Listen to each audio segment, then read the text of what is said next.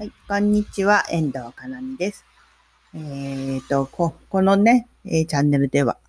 星とパワースポットを使って楽しく開運するをテーマにお届けしています。では、今日は週始めなので、宇宙の幸運の波に乗る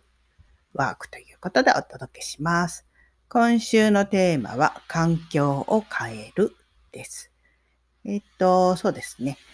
しちがつのとおかが蟹座の新月だったので、ちょっとここで変わった人が多いんじゃないかなと思います。あの、蟹座っていうのはもともとね、衣食住とか、まあ、居心地のいい場所とかをテーマにするんですけど、やはりなんかお部屋とかね、あとなんか自分の属するグループとか、まあコミュニティ、家族についてもそうですけど、なんかちょっと、ちょっと違うなとかって感じることってやっぱりね、結構あると思うんですね。あなたはどうでしょうか？なんか今まですごくここの場所が心地よいと感じていたのに、なんか違う気がするとか、ここの街が好きでね、ここに住んでいたけど、ちょっと違うところに行きたくなったとか、なんかあの星回り的にもね、そういうふうに思う。まあ、すごく今はね、変化の大きい時代なので、そういうふうに感じる風な、そんなような感じの、ね、今なんですね。で、やはりね、人間ってこう、今まで続けてきたこととか、まあ、コミュニティとか、コミュニティとかね、まあ、住んでる家もそうですけど、まあ、そういう環境において、なんか、なかなか変えたくないって人、結構多いじゃないですか。ね。やっぱりあの、もう、持ち家の人だだからとかね。あと、もうここの引っ越しって結構ほらめんどくさいじゃないですかね。やっぱりね。大変ですよね。お金もかかるし、時間もエネルギーも結構かかりますからね。うーん。でもやっぱりね、今の時代、特にあの風の時代ね、にせんにじゅうねんのじゅうにがつにじゅうににちにグレートコンジャンクションね、風の水が目座で起きてますから、やはりなんか新しく変えるってすごく大事なことだと思うんですね。あなたがやっぱり心の中でふと感じること、特に新月っていうのはね、潜在意識と健在意識がね、太陽と月が一緒のね、蟹座で一緒になってるので、やっぱり、あ、これはちょっと違うかもとか、こんなことしてみたいなとか、違う場所に行きたいなって何か感じてると思うんですね。だからそれを、えー、今週は実行にちょっとずつ移していくっていう風なことをしていったらどうかなと思います。えっと、私も実はね、お引越しすることにしたんです。またかとか言われそうですけど、いつも聞いて、ね、くださってる、ね、メルマガとか読んでくださる方は。あの、私もともとお引越しとかね、旅行とか大好きで、まあ沖縄大好きでね、沖縄に来ると、もう沖縄が那覇空港に近づくだけで元気になっちゃうんですよね。もう降り立ったらもうウキウキって感じなんですよね。まあそれはあの星でもね、出てるんですね。私にとって沖縄は元気になり、あと幸運の木星のね、パワーをすごくね、えー、こう、うん、いただくことができる幸運なパワースポでもあるんですね。まあそれは先生術的にわかるんですけど、アストロ風水っていうね、技術で。そういう場所だったのもあって、まあ旅行をたくさん来てたんですけど、まあグレコンのね、去年のグレコンで、まあ、訪れた沖縄のパワースポでも電流が走るような衝撃的な、ね、経験をして、やっぱり沖縄に住もうと思って今年から住んでるわけなんですね。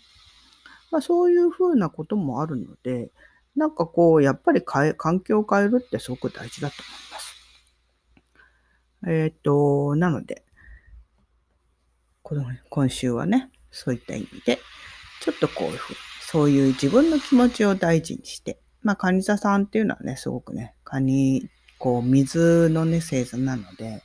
えー、その感覚的なこと、すごく一番センシティブなね、星座とも言われてます。なんか、自分がふと感じることをね、大事にして、今週はね、ちょっとね、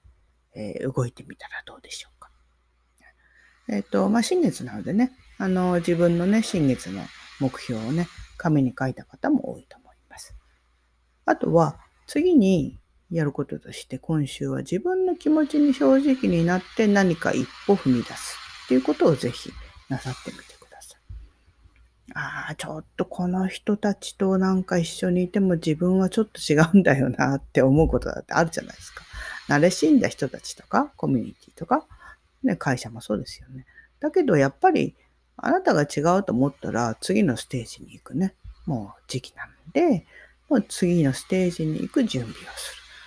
る。ねえー、違う会社の人に会ってみるとか、ね、今だったら違うね、仕事をちょっと探してみる。それから、もしお、お引越しとかね、考えてるんだったら、実際にそこの場所に行ってみるとか、まあネットでもね、今情報見れますし、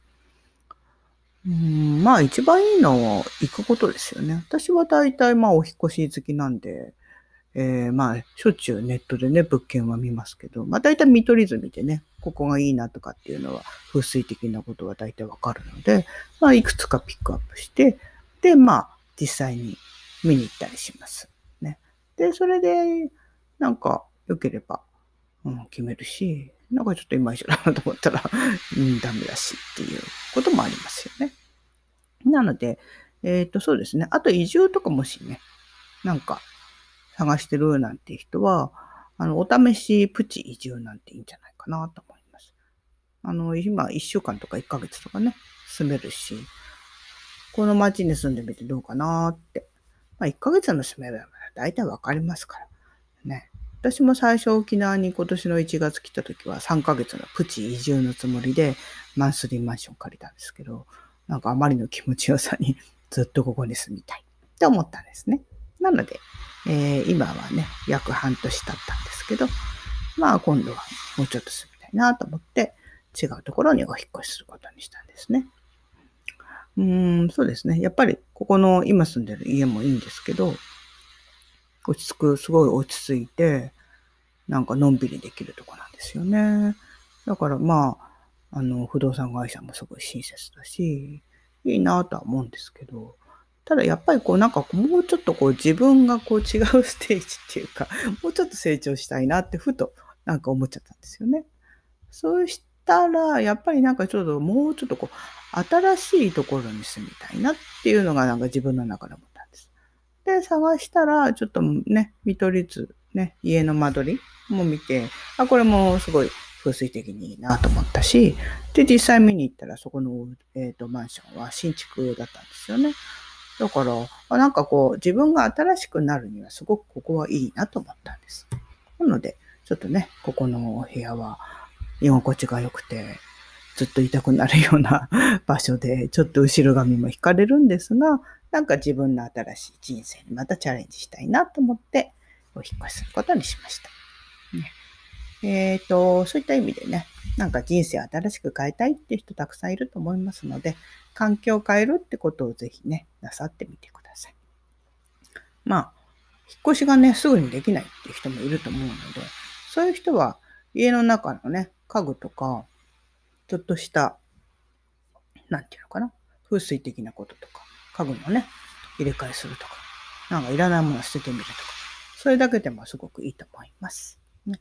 えっと、もしね、そういう風水的なことに興味ある方は、あの、今月ね、にじゅうごにちに、そういう、えー、シンプルなね、お部屋の波動を上げる法則っていうね、風水のワークショップのやる予定なので、ぜひいらしてください。